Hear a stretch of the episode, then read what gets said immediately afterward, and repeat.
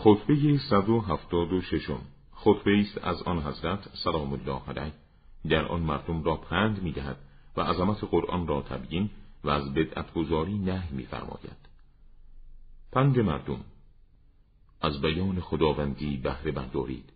و مواعظ الهی را قبول کنید و خیرخواهی مقام ربوبی را بپذیرید.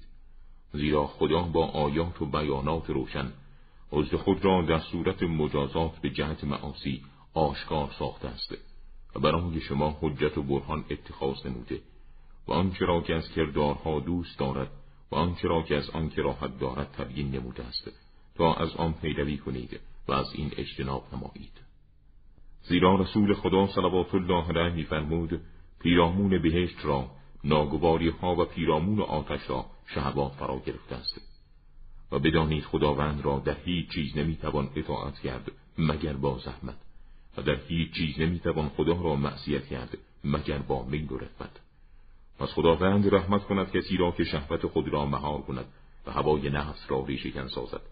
زیرا هوای این نفس را کندن بسیار دشوار است و این نفس همواره به مقتضای هوا طلبی خود میل به معصیت دارد. و بدانید ای بندگان خدا انسان با ایمان به صبح و شام وارد نشود مگر اینکه نفس او نزد او مورد بدگمانی باشد و همواره از نفس خیشتن عیب جویی نماید و برخوردگیری از نفسش بیافزاید مانند کسانی باشید که پیش از شما سبقت گرفتند و گذشتند و از دنیا مانند کوچ کننده کنده شدند و مانند کسانی که دنیا را منزل به منزل در نوردیدند و از دیدگاه شما حرکت کردند. و مقصد نهایی را پیش گرفتند. فضیلت قرآن. و این را بدانید که این قرآن آن نصیحت دهنده خیرخواه است که فریب نمی‌دهد و آن راه نماست که گمراه نمی کند و آن گوینده حدیث است که دروغ نمی‌گوید و هیچ کس با این قرآن هم نشین نشد مگر اینکه زیادت یا نقصانی نصیب او ساخت. افزایش در هدایت یا کاهش از نابینایی. و بدانید برای هیچ کس پس از فراگیری قرآن و عمل به آن نیازی نباشد و برای هیچ احدی بدون قرآن نیازی امکان ندارد. برای دردهای خود از قرآن شفا بطلبید و در مشقتها از آن یاری بخواهید. زیرا درمان بزرگترین دردها در آن است. پس از خدا مسئلت نمایید و با محبت او به او توجه کنید و با وجود او از مخلوقات او چیزی مخواهید. قطعی است که بندگان خدا به وسیله چیزی مانند قرآن به خدا روی نیاوردند و بدانید قرآن است شفاعت کننده پذیرفته شده و گوینده تصدیق شده و هر کس که روز قیامت قرآن شفاعت او را کند شفاعت قرآن برای او پذیرفته شود و کسی که در روز رستاخیز قرآن بدی او را گوید گواهی قرآن علیه او مورد تصدیق قرار گیرد. در روز معاد ندادهنده بانگ برآورد هر کس در گرو کشتی خیش و محصول آن است جز آنان که از محتوای قرآن عمل خود را اندوختند. پس شما حیات خیش را با قرآن و پیروی از آن کشت کاری کنید و از پروردگار خود از طریق قرآن راه نمایی بخواهید و از این کتاب الهی برای خود خیر خواهی بطلبید و آرای خود را که هماهنگی با قرآن ندارد متهم بسازید و تمایلات بی اساس خود را در مقابل این کتاب الهی آلوده تلقی نکنید. تحریک برای عمل. احتمام بورزید به کار برخیزید برای کار سپس کار را ناتمام نگذارید و به پایان برسانید. و در تصمیمی که گرفتید استقامت بورزید استقامت. شکیبا باشید شکیبا. پرهیزکاری پیشه کنید پرهیزکاری. قطعا برای شما هدفی نهایی. تا وصول به آن تکاپو کنید. حتمی است که برای شما نشانه است با آن نشانه هدایت شوید. و بی تردید برای اسلام مقصدی است اعلا تا وصول به آن مقصد بکوشید و از پای ننشینید. با ادای حقوقی که خداوند برای شما مقرر داشته و با عمل به وظایفی که برای شما تبیین فرموده است به درگاه خدا بروید. من شاهد شما هستم و در روز قیامت به سود شما حجت خواهم آورد. پندوهایی برای مردم. آگاه باشید. قدر پیشین واقع شده و غذای گذشته در جریان تحقق است و تحقیقا من از وعدی خداوندی و حجت او سخن می‌گویم. خداوند متعال فرموده است کسانی که گفتند پروردگار ما الله است و سپس در تحقق بخشیدن به این اعتقاد بر این استقامت ورزیدند فرشتگان بر آنان نازل می‌شوند و به آنان می‌گویند مترسید و اندوهگین مباشید. و بشارت باد شما را به بهشتی که وعده آن به شما داده شد. شما که گفتید بزرگترین اعتقاد الهی را پذیرفته اید حال بر عمل به کتابش و به راه روشن و طریق شایسته عبادت او استقامت بورزید.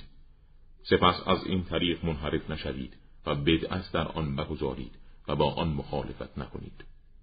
زیرا منحرفان از الطاف و عنایات خداوندی در روز قیامت بریدند. سپس بپرهیزید از استراح اخلاق و دگرگون ساختن آن. زبان را یکی کنید و هر انسانی زبان خود را حفظ کند زیرا این زبان برای صاحبش سرکش و متمرد است. سوگند به خدا من بنده را نمی بینم که تقوا ورزیدن سودی به حال او داشته باشد مگر اینکه زبان خود را حفظ کند. قطعا زبان شخص با ایمان در پشت قلب او و قلب منافق پشت زبان اوست.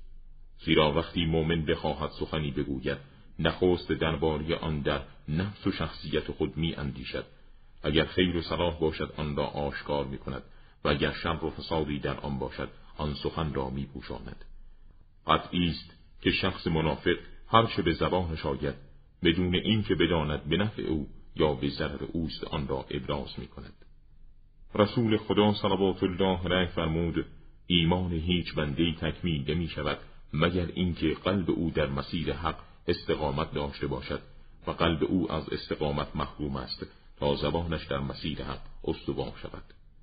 هر کس از شما بتواند به دیدار خداوند متعال نائل شود با دستی پاک از خونهای مسلمانان و اموال آنان و با زبانی سالم از اهانت به نوامیس آنان به سوی چنین دیداری حرکت کند.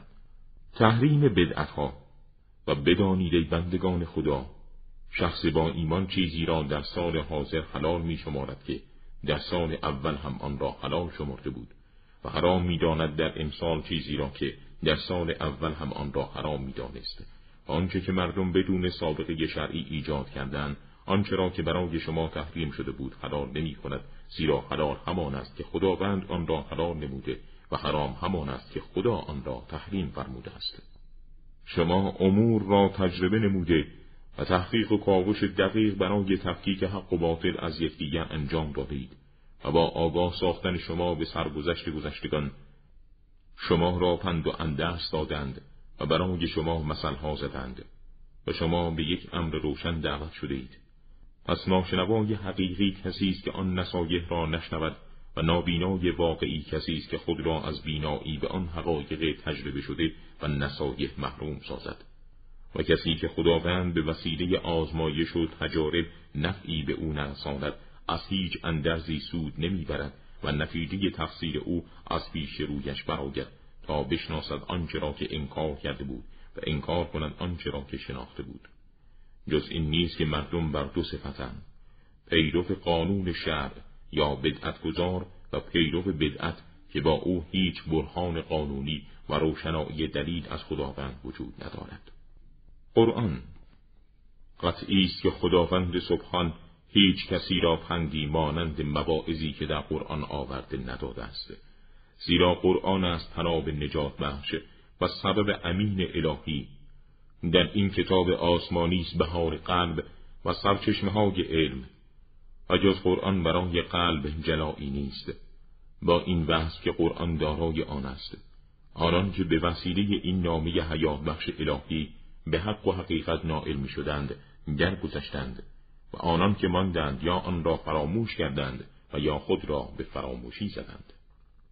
پس هر وقت خیلی را دیدید برای تحقق بخشیدن به آن کمک کنید و هنگامی که شری را دیدید از آن بگریزید زیرا رسول خدا صلوات الله علیه میفرمود ای فرزند آدم عمل به خیر کن و از شر بپرهیز. با عمل به این دستور است که تو انسانی با کرامت و مقتصد خواهی بود. انواع ستم. آگاه باشید. ظلم بر سه قسم است. ظلمی که بخشوده نشود و ظلمی که رها نگردد و ظلمی که قابل بخشش باشد و مورد تعقیب قرار نگیرد.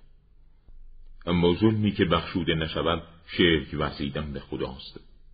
خداوند فرموده است قطعا خداوند شرک به او را عفو نخواهد کرد.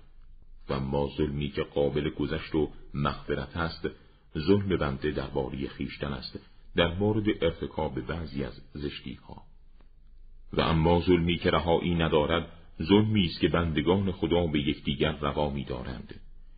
قصاص و مجازات در این مورد سخت است زیرا این قصاص زخمی نمودن با کارد و زدن با تازیانه نیست بلکه آن مجازات چیزی است که امثال این امور در قیاس با آن ناشیز است.